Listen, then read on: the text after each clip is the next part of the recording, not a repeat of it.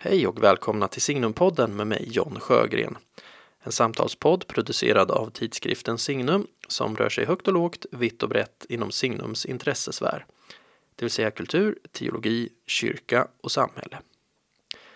Gäst i det här avsnittet är Cecilia Sjöholm, professor i estetik vid Södertörns högskola.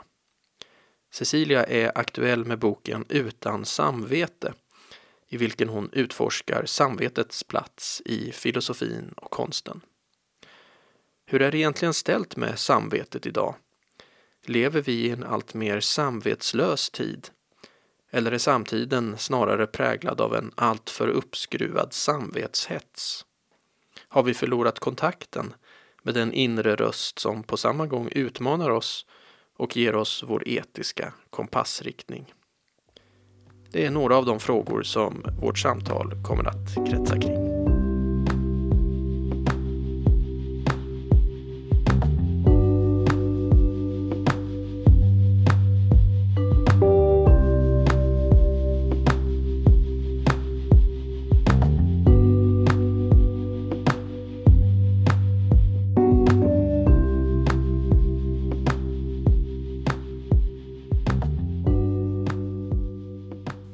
Välkommen till Signumpodden, Cecilia Sjöholm. Tack så mycket. Du är aktuell med den här boken Utan samvete. Hur vi förlorade vår inre röst. Eh, vill du berätta först bara hur du liksom kom till det här ämnet och varför du kom att intressera dig för detta och ville skriva en bok om samvete? Jag kom till detta från två håll kan man väl säga. Dels att jag funderade väldigt mycket på den inre rösten då. Vad det är för någonting och vad, vilken roll den spelar när vi tänker. Det finns ju en väldigt gammal föreställning om att filosofi eh, uppkommer ur dialogen. Jag mm. tänker på den här sokratiska modellen som Platon förmedlar. Och där kan man ju faktiskt föreställa sig att Sokrates då representerar just en inre röst, alltså att han är en inre samtalspartner. Mm. Så man kan säga det är den ena sidan av saken. Den andra sidan av saken är ju faktiskt mer, kan man säga, en, en politisk frågeställning, kanske mer en etisk. Då. Mm. Samvete tänker man sig kanske har med moral att göra, det har det, men det har faktiskt också väldigt mycket med politik att göra. Och... Um, jag ville skriva den här boken därför att det är, det är så aktuellt den här frågan. Finns det ett samvete i vår tid? Vi, vi upplever ju väldigt många att vi lever i en samvetslös, mm. en väldigt kylig tid. Så att de här två frågorna kom samman för mig. För det finns ju också en föreställning om att samvetet liksom hörs inom oss. Genom den inre rösten. Mm. Det, har liksom framställts genom litteraturen och filosofin under flera århundraden. Mm. Ja, vi kommer komma in på många av de här eh, trådarna som, som kommer upp här. Eh, men jag tänker vi kan börja där du tar avstamp. Alltså för det är alltid intressant vart man börjar någonstans tycker jag. Eh, om jag tänker på det här med samvete, då skulle jag börja Uh, jag som är en, en, biblisk person, så att säga, jag skulle börja i Bibeln. Mm. Och jag tänker på Elia. Kommer du ihåg den här berättelsen om Elia? Eh, profeten som eh, stänger in sig i ett berg, eller han isolerar sig i en bergsgrotta. Och så eh, liksom ska han försöka höra Guds röst. Och så kommer det först något så här åskväder. Och så konstaterar han, nej det var inte Gud. Och så kommer det eh, en, eh, en jordbävning. Och så, nej det är inte Gud. Och sen så säger han, men sen var det som en stilla viskning. Och där var Gud. Och där vet jag att man har menat att det där är första gången som eh, Gud internaliseras. Alltså att Gud blir någonting som vi hör i vårt inre. Eh, och där kan man ju tänka då att det är liksom samvetet eller den inre rösten. Eh, men du tar avstamp långt senare eh, hos Shakespeare. Mm. Eh, varför börja hos Shakespeare? Det är nog fler som skulle säga eh, som kanske inte är så bekanta med teologin då, och Bibeln, eh, som, som, och som har sagt att det är liksom Shakespeare är kanske den första alltså ger den första representationen av samvetet. Till exempel Hegel då, eh, som ju tar upp Shakespeare men där han också tänker sig att Shakespeare ger någon slags modern framförallt bild av vad samvetet är. Det vill mm. säga att det, det är en inre röst som hörs inom oss som också de här liksom skruplerna som man liksom behandlar också kopplat till frågor som har med samhället, alltså det omgivande samhället att göra. Och faktiskt inte med Gud då. Nej, precis, för det blir den egna moralen, om man ska säga. Ja, en del har väl till och med sagt liksom att Shakespeare uppfinner den moderna människan och sådana saker. Ja, precis. Det, mm. det, det, var ju kanske en romantisk föreställning. Men, mm. men, det, men det är oerhört fascinerande att tänka på Shakespeare jag vill inte säga som filosof, men, men alltså just som någon som representerar vad, med, vad medvetande är och hur vi, mm. hur vi kopplar vårt eget medvetande till liksom kollektivet eller samhället. Mm. Uh, och du har, flera exempel där. Du har väl, Rickard den tredje är väl den här väldigt tydligt exempel uh, som ju var det är ju en hemsk pjäs. Uh, jag vet inte hur mycket som... Den var lite överdriven eller hur, hur han framställer Rickard den tredje. Men han hade väl ihjäl sina barn på riktigt? Sådär, eller? Ja, alltså jag såg precis, Dick, Dick Harrison hade faktiskt en artikel som handlar om just den här historiska bakgrunden. Var han skyldig, var han inte skyldig? Mm. Det finns en, finns en massa olika idéer liksom om vad Rickard III verkligen tog ihjäl sina bosöner eller ej. Mm. Men um, men hos Shakespeare så tänker jag att det intressanta är kanske inte den här historiska personen. Han var Nej. inte så intresserad av det. Utan han var verkligen intresserad av, alltså snarare liksom, hur ska jag framställa en riktigt ond människa? Som liksom på något sätt måste förhålla sig till vad han har gjort. Alltså det, mm. det är liksom mer Shakespeares projekt om man säger mm. så. Så. Så i Rikard III så går ju liksom en stor del av äh, pjäsen handlar om hur vi ser liksom rakt in i Rikard III, hur mm. han tänker. Ja, och han har ju de här monologerna också när han är inte vid något ställe där han liksom känner att han har skuld. Vem är det som anklagar mig? Ja, men det är jag själv. Uh, ja, precis. Och där har vi samvetet. Där är samvetet, mm. precis. Uh, men du har också det här, alltså vad, kanske ska börja med liksom, vad är samvetet? Du, för du, du ehm, har det också liksom etymologiskt var, hur, vart eh, ordet kommer ifrån. Att liksom det här samvete det har med med att, eh, att veta med någonting. Alltså att det har en... Det är någonting inre, någonting personligt, men det har också med kollektivet att göra. Ja, samvetande. Och man tänker också... Det, det antyder ju då att det är något vi gör tillsammans, att vi mm. vet någonting tillsammans. Och det, den etymologin kan man ju se då man går till, till uh, latinet som ju återklingade till exempel i engelskan conscience. Vi mm. vet detta tillsammans, kon, med någon annan. Liksom. Så, att, mm. så jag tänker mig att samvetet är något som liksom kopplar oss till en samhällelig gemenskap på något sätt. Och sen har jag inte varit intresserad av att alltså, skapa någon slags definition eller liksom så, utan nej, är nej. intresserad av att se men hur gestaltas det. Mm. Eh, och hur, och, hur, och hur, kan vi känna det i oss? Alltså dels historiskt och sen kanske idag också. Mm. Ja, för du var inne på det här i början också, att det finns ett, eh, ja, men ett dubbelt förhållande till samvetet. idag. Å ena sidan det här som du sa för att vi upplever många att vi lever i en samvetslös tid och en ganska kylig tid. Å andra sidan tror jag att många upplever som att vi lever också i nästan, liksom, nästan som en samvetsstress, att det är väldigt viktigt att göra allting rätt och så här. Och du har, eh, jag tror det är sista kapitlet som handlar om det här woke-fenomenet och så här. Eh, den här dubbelheten, hur ska vi förstå den? Å ena sidan en liksom utpräglad samvetslöshet och glöm det där med samvetet. Och, ja. Å andra sidan är det så väldigt viktigt att göra Nej, rätt. men det, det stämmer för att det, man, just att tänka på woke som en typ av samvete, det, det gjorde jag väl kanske inte från början, men ju mer jag började fundera på det, desto mer kom jag att tänka att det, det, här, det är kanske en samtida typ av samvete, helt enkelt mm. woke. Mm. Um, som då faktiskt innebär att vi inte lever i en samvetslös tid utan i en tid som kanske där vi kanske upplever att det finns en stress att tänka och säga rätt och så vidare. Och då vill jag också säga att jag tycker inte att woke är fel.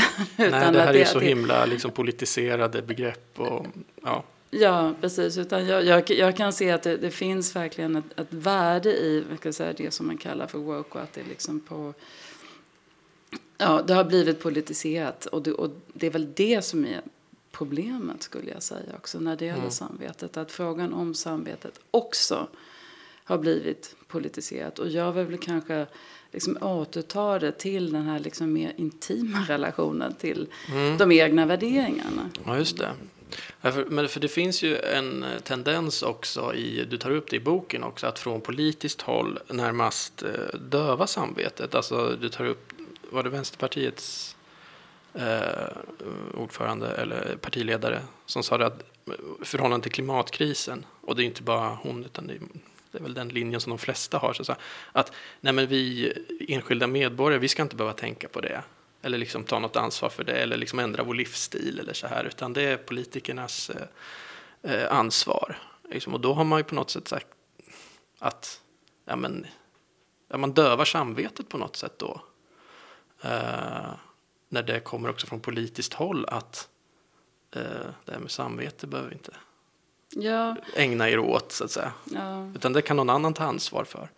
Ja, det, det finns, jag kan nog känna att det finns ett problem att vi lever i en slags kultur som är så genompolitiserad som den är idag. Så mm. att, att värderingar liksom räknas i ska säga, på någon slags, kan räknas in på någon slags politisk skala men det kanske inte alltid handlar om det. Alltså värderingar kan vara högst intima, politiska och handla om alla möjliga sorters föreställningar och mm. idéer. Att jag, jag, jag kan känna att det är Alltså det vi kallar för polarisering idag är kanske inte bara ett problem därför att vi drivs in i kulturkrig och så vidare och, det, och vi tvingas ta ställning höger, vänster och så vidare. Utan det, det är ett problem för att det känns som att det blir nästan så att även det inre blir liksom koloniserat mm, på något mm, sätt.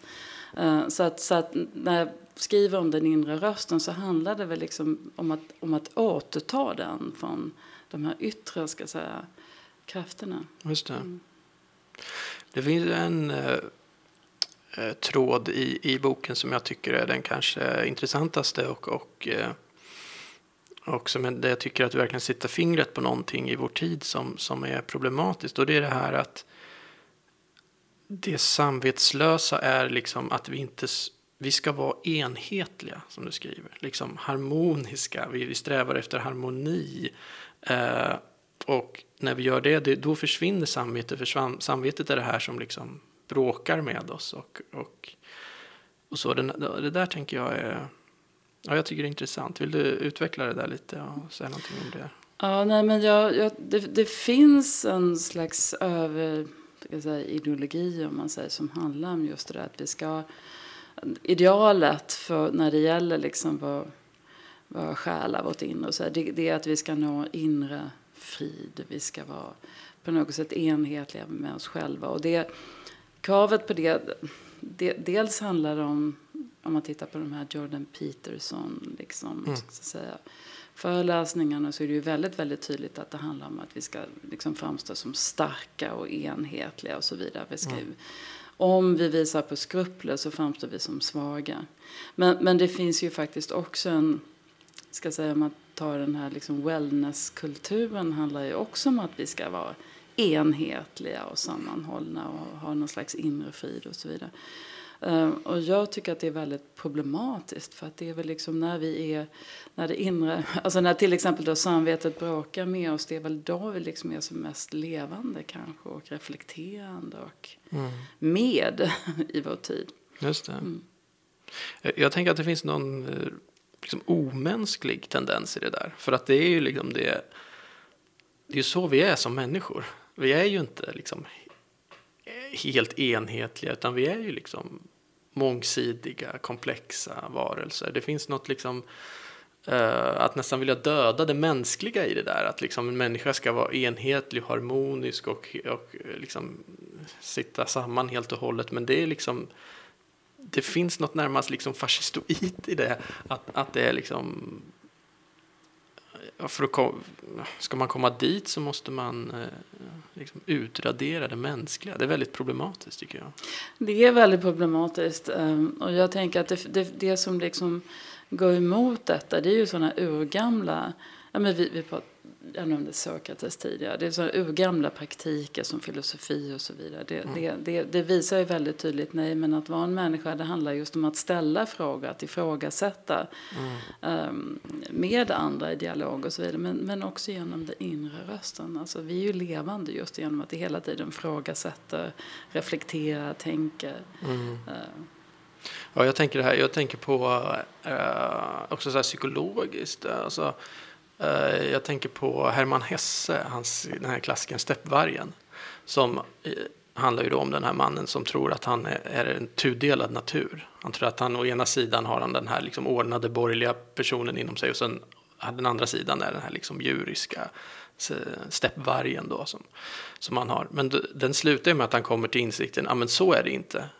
Och det är inte att han blir enhetlig och harmonisk, utan han kommer till insikt att han har tusen och åter tusen jag i sig. Det är det som är sanningen. Liksom den lögnen jag levt i är, liksom, han trodde att oh, det är för att jag är tudelad, jag måste bli enhetlig. Nej, men sanningen är att du måste inse att du är mycket, mycket mer än bara de här två.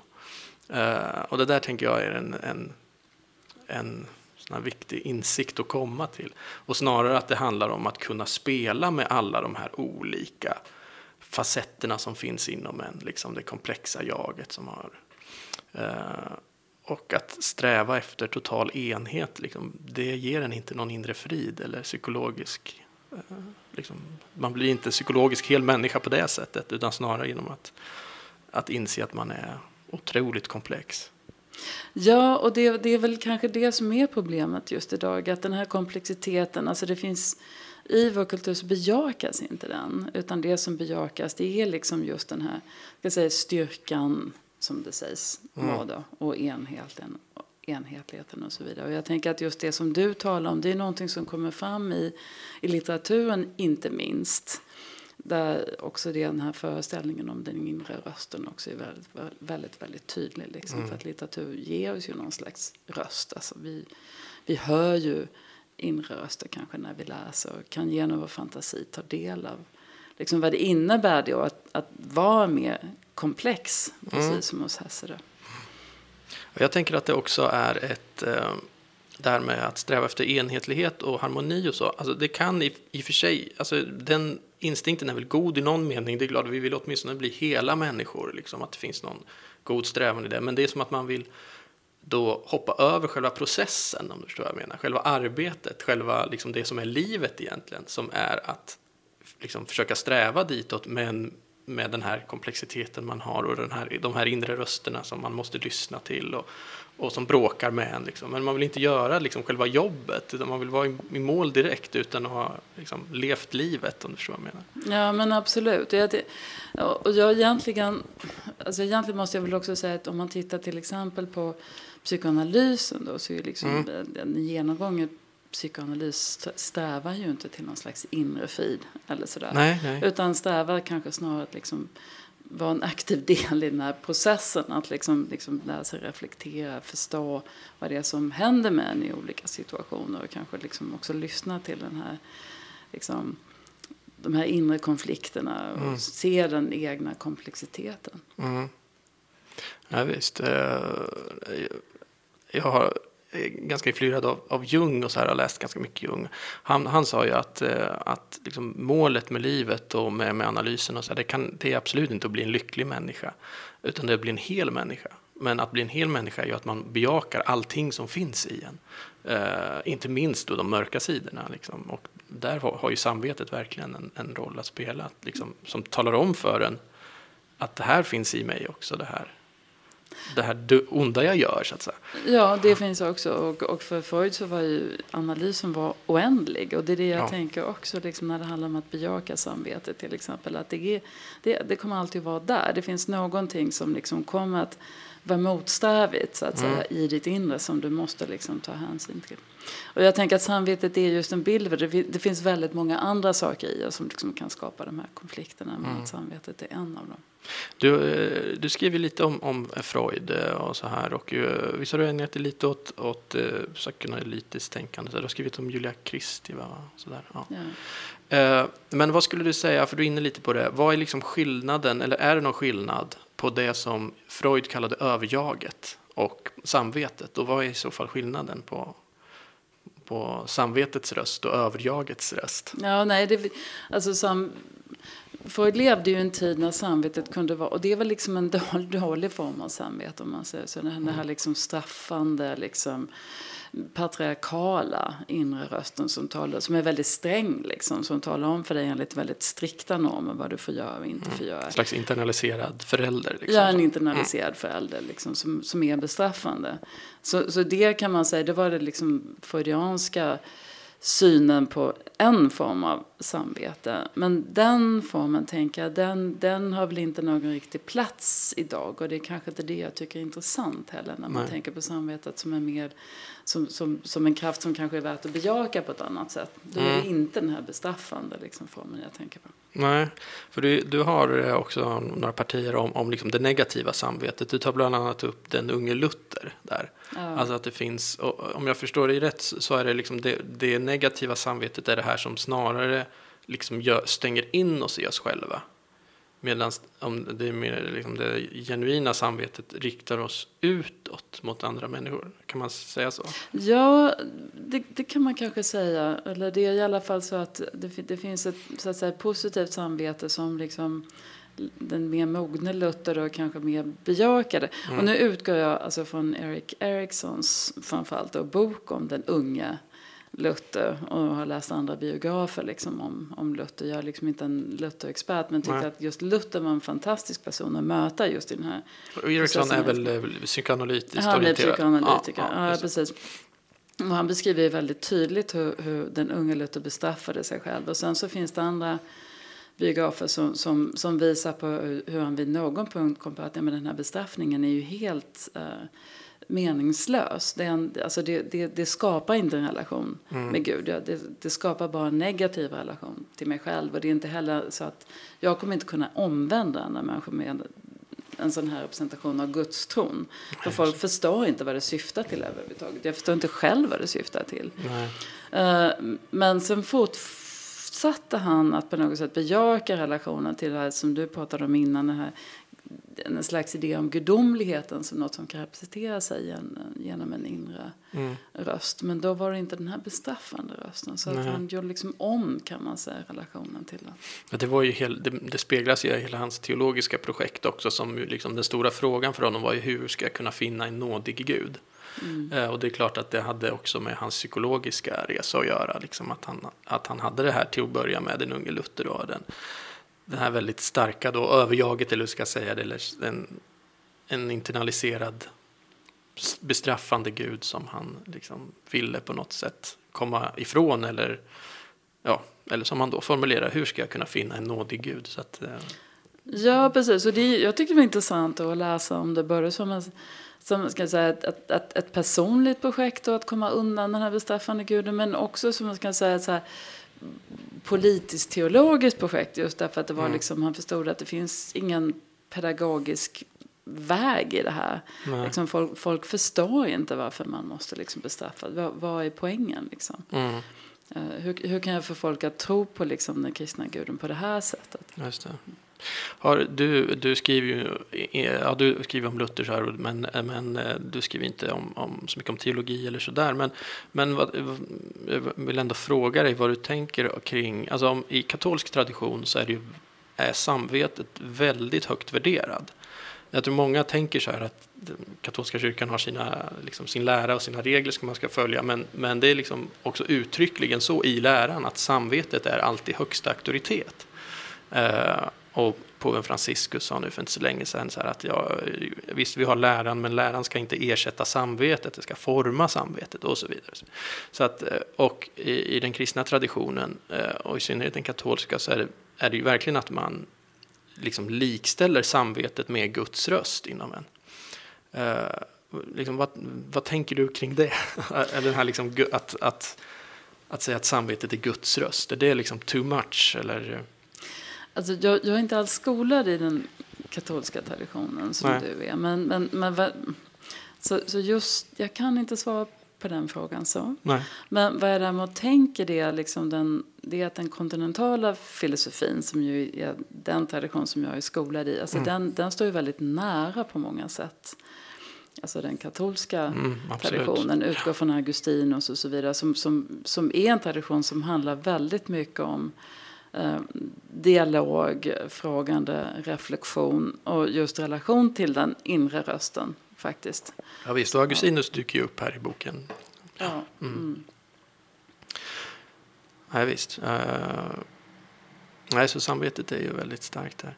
Men du har, uh, är det något som finns som en röd tråd i din bok så, så är det det här att du uh, liksom sätter samvetet i väldigt stark förening med fantasin och Ja. föreställningsförmågan. Ja. Uh, vill du utveckla det?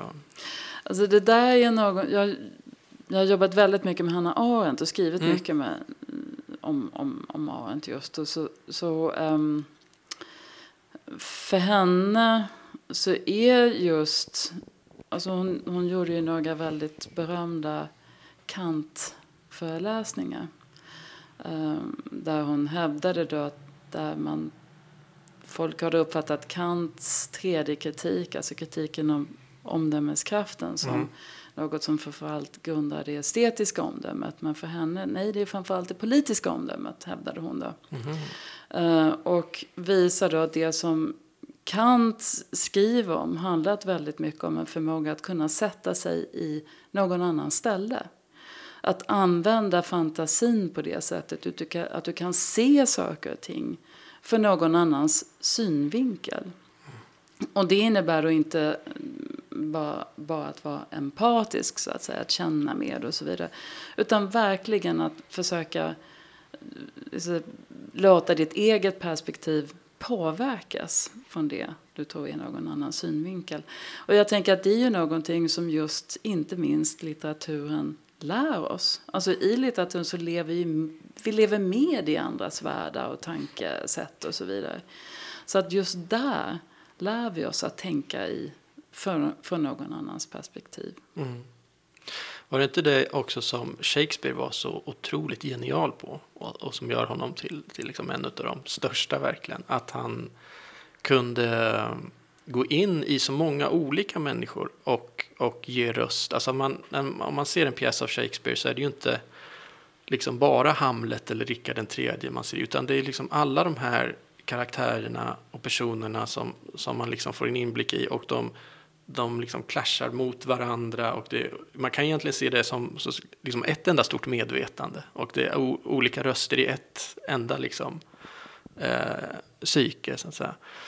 Eh, var det inte det han var så fantastiskt bra på och som gör honom så Ja, men, jo, men ett geni, verkligen. Att han, liksom. han, kunde gå in i kvinnor, män, um, um, kunga, betjänta, liksom, judiska medborgare, icke, Mm. eller icke-medborgare, så att säga. Ju- ehm, och verkligen alla sorts medvetanden. Och, och verkligen just medvetanden. Alltså lå- låta se och följa med i hur andra tänker.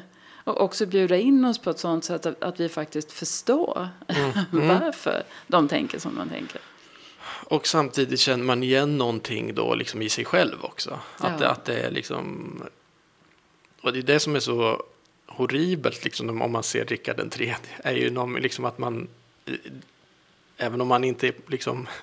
Även om man inte är Rickard den tredje så förstår man lite grann av hur det är att vara sån och att man kan se lite, lite Rickard tredje finns i mig också. Som det fin- potentialen till det allra värsta finns i mig med. Alltså att han är också en människa. Alltså, Han, han är en människa och jag tänker att när man ser Rickard tredje, vilket, vilket jag faktiskt har gjort då på scen, alltså för det, det, och det har väl också just med vår samhällslösa tid att göra, att det är så många som sätter upp de här hemska tragedierna De av värsta, Shakespeare de värsta, värsta, ja. Ja. precis. Att man verkligen så här, att man vet inte, gud, är jag Rickard den tredje eller blir jag så här fascinerad för att jag inte är det? Alltså det, det är Mm, liksom mm. någon, någonstans någon kombo kan det vara också. Att Ja, man, ja, precis. det är inte en själv, men det är lite en själv. Ja.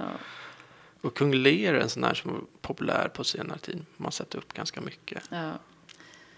Och det är ju samma sak att man börjar förstå och inte alls förstå kung Lear. Liksom. Att Nej, man känner för honom sin- när han går runt där och är blind men, men ändå någonstans så han får ta sitt straff. Och, Ja. ja. Ja, nej, det är... Det Eh, ja, han var genial. Eh, jag tänker vi kan återvända till en, en sak som vi snuddade vid lite och det är det här. Eh, alltså det finns en paradox här som du, som du pekar på och det är att samvetet på ett sätt då handlar om empati och lite som vi sa tidigare, liksom rikta oss mot andra människor och, och sådär. Samtidigt så är det då en inre röst som kräver liksom introspektion och kanske till och med ensamhet för att man ska, alltså en viss typ av avskildhet kanske, för att man ska kunna höra den. Eh, och det där tycker jag är en intressant spänning, alltså att mm, eh, samvetet är någonting kollektivt och handlar om, om oss som sociala varelser i någon mening samtidigt som det kräver att vi kanske avskiljer oss. Mm. I, I, perioder i alla fall för att vi ska kunna höra vad det egentligen är som den där inre rösten. Men det, men det är därför jag tänker också att samvetet är liksom på sätt och vis, en, en, en, ja, men det är många politiska filosofer som har skrivit också om, om, om, om just samvetet också. Därför att det, det bär just på den här paradoxen. Tänker jag. Att det, liksom, mm. det handlar ju om ett förhållningssätt i någon slags kollektiv gemenskap, en politisk gemenskap kanske. Men, men, men det kräver ju också en inre reflektion. Alltså, och den inre reflektionen kanske också handlar om att ta tag i sig själv liksom i någon slags avskildhet. Liksom. Mm. Alltså det handlar verkligen inte om att, att lyssna bara på vad någon annan säger liksom, utan att Nej. verkligen bedöma, reflektera. Alltså jag tänker att det kanske också kräver någon slags långsamhet egentligen. Ja, det där är jätteintressant. För att det där kan också vara någonting som då gör det svårt i vår tid. För å ena sidan, det här som vi pratade om innan, att man ska vara en enhetlig, liksom, harmonisk person. Det, det gör det svårare för oss att, att lyssna till samvetet. Men också att vi helt enkelt lever i någon slags distraktionernas tidevarv. Att det är svårt. Vi, ja, eller, ligger våra mobiler på telefon eller på bordet här och liksom det är det är väldigt mycket som stör oss i, den, i, den, i samtiden. Det är det svårare idag än någonsin, tror du, att, att höra den där inre rösten? För att det är så mycket annat som hörs. Alltså. Men jag, skulle, alltså jag, jag tycker verkligen att det är intressant. Jag menar, men samtidigt, alltså, jag skulle säga å ena sidan ja, så är det. Därför att vi lever i den här polariseringens tidevarv, inte minst. Mm. Där, där vi liksom får någon slags ready-mades. Så här ska du tycka, så här ska du in, inte tycka och så vidare. Mm. Så här, men, men samtidigt så tänker jag att den här Alltså det finns ju någon slags samvetsstress också att, som gör att väldigt många reflekterar, inte minst över de här frågorna som handlar om, som man kallar för woke då. Hur ska jag mm. uttrycka mig, hur ska jag inte uttrycka mig? Och, så där. och det, det tror jag väldigt många funderar över. Hur ska jag förhålla mig till det här? Mm. Liksom att faktiskt ta den ska säga, inre debatten liksom, kanske med sig själv. Då. Mm. Um, men, men jag tror att vi är väldigt översköljda framförallt av de här ready-made idéerna om hur vi ska ty tycka och tänka på ett ganska olyckligt sätt. Mm, just det. Att det är som, är det att, eh, det kan jag känna att, att vi lever också i en åsiktstid. Ja. Alltså att man ska ha en åsikt om allting. Men samvetet alltså, tänker jag, om man verkligen lyssnar på det, ger en sällan en liksom, uppsättning åsikter. Så här ska du tycka om det här eller det här. Utan snarare någon slags kompassriktning och möjligtvis en livshållning eller något sånt där. Men, men det här med liksom färdiga åsikter, det är något annat. Det är det, som också att det, åsikter har ersatt samvetet. Ja, nej, men det är verkligen något annat. Jag tänker att det Alltså, Adorno höll ju ett berömt radiotal um, på 60-talet som heter Utbildning efter Auschwitz. Mm. Där hans stora fråga är just det här. Alltså det, vad har samvetet tagit vägen? Och han var verkligen inte den enda som liksom mm. funderade kring detta efter andra världskriget. Det var många filosofer som gjorde det. Uh, vad, vad, vad har samvetet tagit vägen? Vad är samvetet? Vad ska vi göra av det idag? Finns det kvar? Kan vi återuppliva det? Och så vidare. Och, och vad han tänkte sig det är liksom att samvetet kan bara komma tillbaka till oss genom att vi bejakar reflektionen. Alltså i, i utbildningen tänkte han faktiskt, då, i skolorna och så vidare. Alltså, mm. Enskilda individer, elever, måste lära sig reflektera helt enkelt. Um, och att reflektera tänker jag, uh, eller om man vill använda sitt omdöme som han har skrev om. Mm. Det är ju en helt annan sak än att bara tycka, som mm. du säger. Mm. Alltså det, och det är det jag menar, just det här tyckandet, det är de här ready-madesen liksom, som vi hela tiden överhoppas av. Mm. Genom sociala medier inte minst. Liksom, så att reflektera, använda omdömet, det kräver ju en annan, ja möjligtvis avskildhet, i alla fall mental avskildhet. Mm. Och, och liksom en slags långsamhet. Då. Ja, ja, men för det där fick mig att, att, att tänka lite nytt kring det där. För jag har alltid eh, liksom tänkt att eh, liksom för mig är, för många är ju individualism ett, ett fint ord. för mig är det ett lite mer problematiskt ord, då, jag som är lite mer förankrad i liksom, eh, en del så här premodernt tänkande. Då. Eh, att, att ja, men det finns en, en, ett problem som uppstår där i liksom moderniteten med, med Descartes till exempel som, som liksom eh, stänger in sig då närmast för, för, för, för att liksom komma fram till det enda som han inte kan tvivla på och så liksom stänger han in sig och kommer fram till det här cogito ergo sum. Jag tänker, jag tänker i alla fall alltså, alltså är oss. Eh, och Luther gör en liknande sak att han stänger in sig i sitt torn, då gör den här tornupplevelsen och, och till slut så kommer han fram då själv då i ensamhet eh, till, till det här eh, som är hans då grundidé, att ja, men vi blir frälsta genom tron och nåden alena. Liksom. Eh, men jag har alltid tänkt att ja, men det där är något problematiskt som har fött något problematiskt. Att eh, där föds liksom den moderna individualismen, att vi tänker bara för oss själva. Att liksom vi stänger av oss från den större gemenskapen. Medan jag liksom tänker att det förmoderna är lite mer dialogiskt, att man tänker tillsammans eller i dialog med andra. Och att, eh, att ja, men det där kanske har lett fram till Eh, vår tids liksom, ensamhet och, eh, sådana där saker. Men du lyfter ju fram här liksom att nej, men det är ju en paradox. Alltså, man måste stänga in sig, men det får en att bli mer eh, liksom, sammankopplad med andra också. Eh, och det där har jag inte riktigt tänkt innan, utan jag har tänkt att det där är mer problematiskt. Men nu kan jag kanske se liksom det där att eh, ja, men det finns nog en poäng som de, de har där, att, att man kanske måste stänga in sig så att säga, i sin ensamhet. För att det på ett djupare plan kan, kan eh, liksom, förena en eller binda en till andra människor. Ja, jag tänker att man kan, man kan bära med sig, alltså det, det beror på hur man stänger in sig. Alltså mm, det, um, han har till exempel skiljer på två olika sorters ensamhet. Den ena som är den här reflekterande omdömets ensamhet där, där du liksom så att säga, tänker med andra fast andra kanske inte alltid är närvarande. Och då Nej. skulle jag säga att de kan ju vara det mm, också. Så. Mm, um, men, men, och så finns det andra, det här isolerade, liksom, där du verkligen inte tänker med det andra. Så fantasin är död, liksom, andras ja, närvaro i dig är död och så vidare.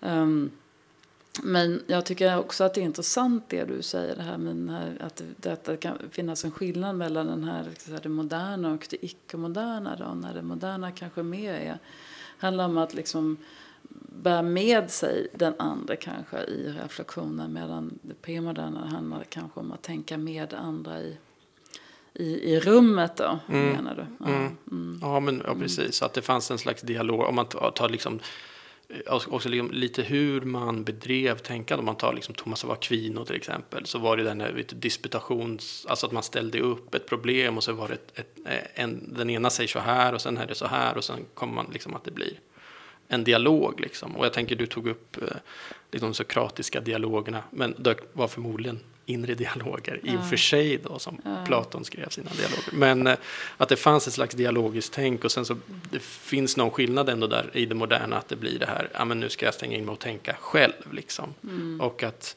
och jag menar det, det är ju där, ja men som vi sa, liksom Shakespeare uppfinner den, det är ju ungefär där liksom, den tiden där liksom individen föds på något sätt.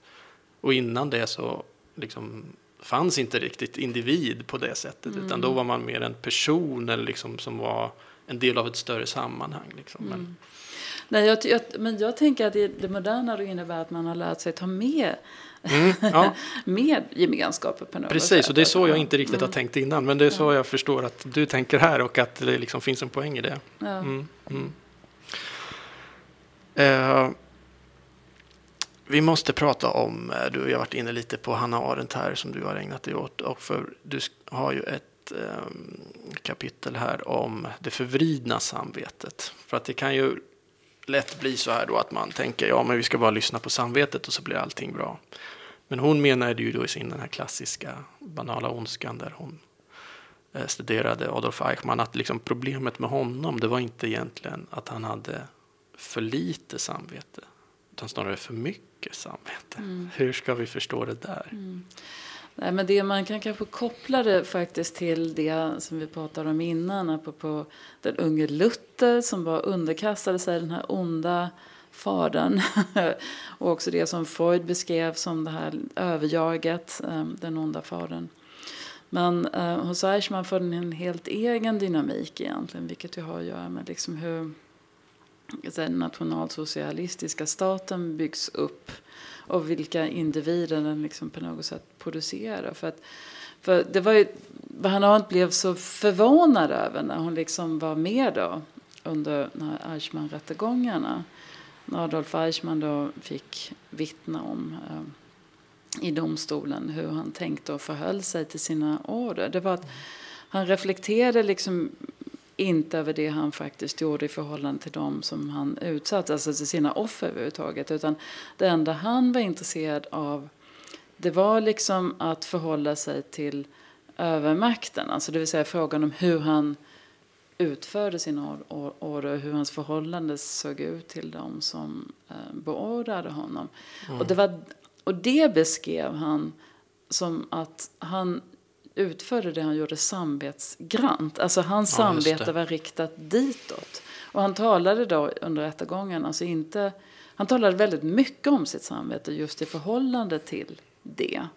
Um, och det var det som slog uh, Hanna Arendt att liksom det, vi lever i en samvetslös tid men det beror liksom inte på att det finns, när det gäller Eichmann, för lite samvete utan för mycket, att han verkligen underkastade sig det här. Mm överjaget är. Det, det, och det där kan man göra en väldigt, man skulle kunna göra en psykoanalytisk tolkning av det här. Men, men för Hanna Arendt så handlar det väldigt mycket om att just det att han tänker inte.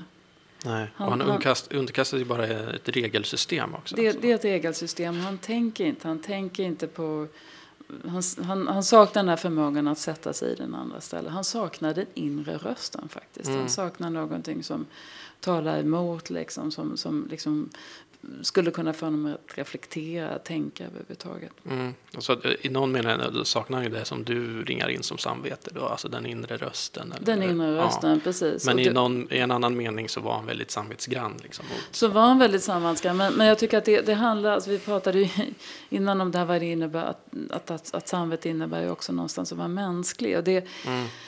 För vad Anna Arendt beskriver, det är ju liksom en, en ska säga, människa som har verkligen dödat det här liksom, tänkandets egen ska säga, tonalitet. Alltså det finns inget som tänker i honom. Alltså det här liksom inre, de här inre konflikterna som vi oftast bär på, de här liksom, ska säga, bråkandet med oss själva och så vidare. Han, han saknar det helt enkelt. Han har blivit som en maskin ju nästan. Alltså som ja. följer liksom, regelsystemet. Ja, det är hennes analys. Då. Mm. Sen måste man säga att det finns ju andra historiker som pekar på att han så var det inte alls. Nej, alltså. du har något citat där från någon annan ja. som är ett fruktansvärt uttalande ja. som man har gjort också. Ja, ja så att, mm. precis, men det där är ju också, liksom, det där går ju in i hela ondskans mysterium på något sätt, hur man ska förstå något så vidrigt som, det som förintelsen. Liksom. Ja, mm. det, det handlar verkligen om ondskans mysterium. Men, jag tänk, mm. men hon var inte heller den enda som... Hon fick ju också väldigt mycket kritik när den kom. Hon fick väldigt mycket mm, kritik, mm. Mm. precis. Där, därför att jag tror också att man förstod det här, vad, liksom, vad det banala i ondskan var. Mm. Alltså hon menade inte att det var banalt enkelt på något Nej. sätt, utan hon menade att det framstod som liksom en slags ska säga, en, en tonlöshet, en slags inre död, skulle man kunna säga var det för henne. Mm. Eh, men hon var ju inte den enda som analyserade liksom just det förvridna samvetet på det här sättet. Även Adorno gjorde ju det, mm. Brecht gjorde det på sitt eget sätt. Alltså det, det var liksom en, Karl Jaspers, alltså det var en frågeställning som var väldigt mycket i tiden då. Mm, såklart. Ja. Jo, i någon mening lever väl fortfarande i liksom efterdyningen av det där. Hur man ska förstå förintelsen och liksom det som hände. Vi är liksom inte färdiga med det än om man säger så. Nej, det finns ju en anledning till att vi hela tiden återvänder mm. alltså, till, till samma frågeställningar som de, de mm. ställde. Mm. Men det här Eichmann-exemplet, sätter ju fingret på något som, som eh, är också en, en svårighet. Alltså att, att, precis som du säger, det visar att vi måste tänka själva. Alltså, det, vi kommer inte ifrån, liksom, vi kan inte bara följa order eller följa ett, liksom, eh, en lära eller så, utan vi måste på något sätt eh, tänka själva och lyssna till vår inre röst. Samtidigt så är det väl så att samvetet på något sätt inte kommer av sig självt. Alltså det måste ju formas på något sätt. Är det inte så? Mm. Alltså, och vägledas. Alltså jag bara tänker, uh, om man har, liksom, inte uppfostrar sina barn, mm. alltså då blir, ju, då blir de ju samvetslösa. Mm. Och då måste man ju ge dem regler, alltså så är det ju. Uh, och samtidigt så går liksom hela livet ut på att, att liksom ifrågasätta de där reglerna. Men där finns ju en, också någon slags paradox. Liksom. Vi måste komma fram till själva vad som är rätt och fel. Men om vi inte får vägledning i vad som är rätt och fel så hamnar vi helt... Hur tänker du kring den där den spänningen? Så att säga? Nej, det är verkligen en, en, en, en spänning. Och ja, vi måste ju ge regler och så vidare. Men, men jag tänker att just det som Adorno skriver tycker jag väldigt mycket om på det sättet. För att det handlar verkligen om att ge alltså, i undervisningen i skolan, att ge plats åt den här reflektionen. Liksom, mm. Hur förhåller jag mig till andra egentligen? Mm. Vad är reglerna till för?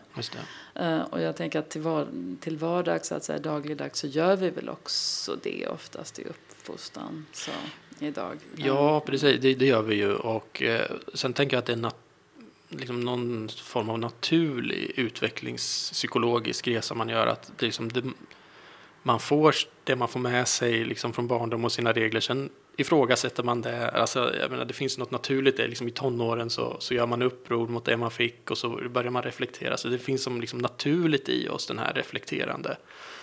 Eh, alltså den, att den dynamiken, om, om det funkar som det ska så, bli, så liksom utvecklas den naturligt på något sätt. Att man får vägledning och, från samhället och sina föräldrar och så gör man lite uppror mot det och så liksom, reflekterar man kring det. Mm. Eh, det är när liksom, den naturliga liksom, utvecklingen avbryts eller skadas som det uppstår problem. Tänker jag. Ja, precis. Det, om, man, om man tittar faktiskt på... Alltså det finns ju en idé i, i ja, det finns hjärnforskare som har visat på att just empati det är en väldigt, ska säga, det är en naturlig del av det mänskliga medvetandet. Det, mm, det finns mm. liksom naturligt hos oss. Um, det är en del av hur hjärnan fungerar helt enkelt. Att vi liksom lever in i hur andra känner och så vidare. Uh, och det är ju också en del av samvetet då, att kunna känna empati. Mm. Uh, så jag tänker att det finns något i frågan om samvetet som är just väldigt naturligt och liksom har med, har med vår egen mänskliga liksom, har med mänskliga medvetande att göra. Mm.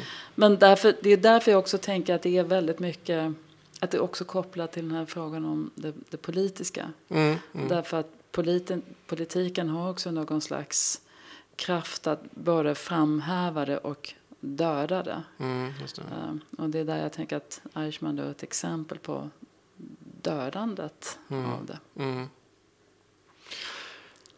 Hur tänker du kring det här? Alltså när det är ett laddat begrepp, men samvetsfrihet är ju sådana som kommer upp i debatten då och då.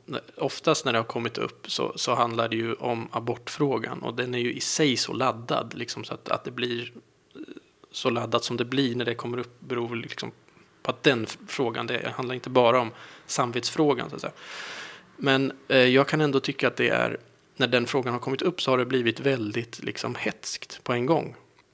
Eh, och det där tänker jag också är en så här att eh, ja men lite det som du ringar in, alltså liksom att när det blir svårt på riktigt, när det blir, verkligen blir samvetsfrågor och, no, och någon kanske då ställer sig upp och säger ja men det här säger mitt samvete säger att det här vill jag inte vara med om, vad det nu än är. Så, så då blir det liksom en ganska stark tendens att vilja tysta det ofta. Att säga nej, prata inte om det där. Eller liksom, det här har vi bestämt mm, redan. Mm, mm. Eh, särskilt om det finns lagar och sådär. Och det mm. finns en viss rättspositivism där också. Tror jag. Att, ja, men om det står i lagen att det är så här.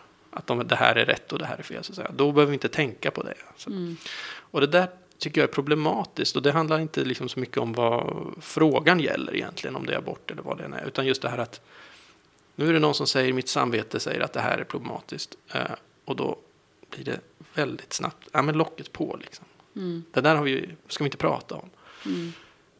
Och det där är problematiskt tycker jag. Mm. Även om man inte håller med den då, om vad samvetet säger. Så alltså, finns det någonting positivt i att någon lyfter fram sitt samvete och säger uh, och, ja, det är inte riktigt sunt att bara säga, liksom, lägga locket på. Då. Ja, nej, men jag, jag tänker att just, just det där, frågan om samvetsfrihet, det det är väl just en sån fråga som kräver en typ av reflektion, långsamhet och Mm. att, att det verkligen är att det kanske också är någonting som behöver få ta plats då, helt Mm, enkelt. mm. Alltså de tankar som man kan ha kring detta.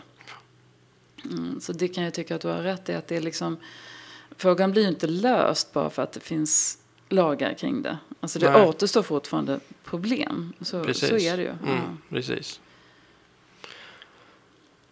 Eh, det är väl sista kapitlet här som handlar om moderskap och samvete. Alltså, för mig var det som det, ja, det var jätteintressant verkligen att läsa boken, men det var just det sista kapitlet som det liksom började bränna till lite så här personligt för mig också.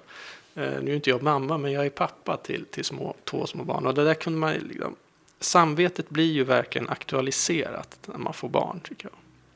Eh, och det kan vara svårt att urskilja, verkligen, det här. Eh, är jag good enough, liksom? Eller, eh, eller är det någonting här som jag inte... Jag är, inte, är jag en tillräckligt bra pappa? Eller liksom, alltså, man har de här rösterna i sig.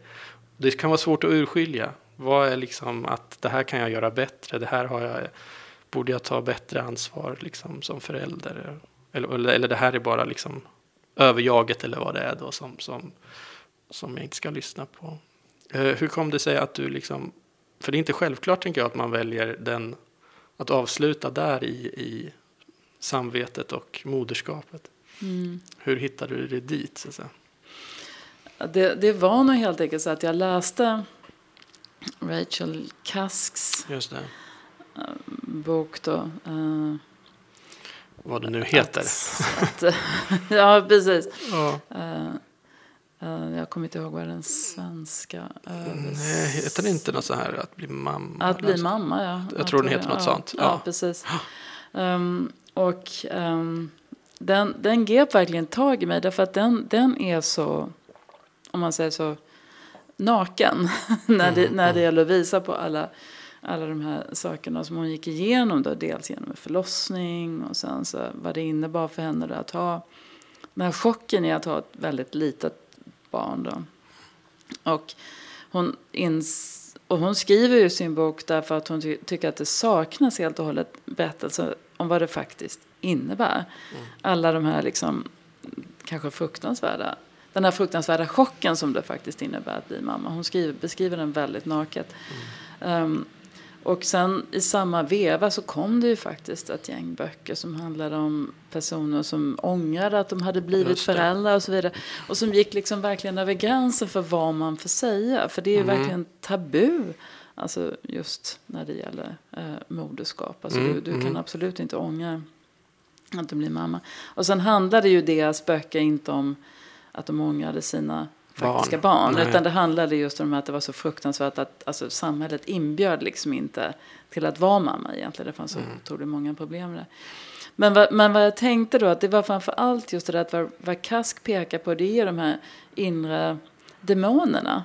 Alltså det är ju det, hon brottas ju hela tiden med sig själv liksom i förhållande till sina barn. Ja, Det gör hon i sina andra böcker också. Och det tycker jag var så uppfriskande. Alltså hon, hon, liksom blottade någonting som, som jag tror att många föräldrar kanske upplever just det där. Att, det, jag att vara förälder det innebär att, att aldrig vara helt tillräcklig. Man gör så gott man kan men det är alltid någonting som fattas. Liksom, för det går inte att vara den perfekta föräldern. det är Nej, helt ingen är omöjligt. Ingen är det. Och då tänker jag istället för att liksom släta över det där så kan man kanske bejaka, ja men det, det är liksom någonting som man får ta. Det, är- vi, vi, vi, vi får brottas med de här inre demonerna. Det, det är vad det innebär att vara människa.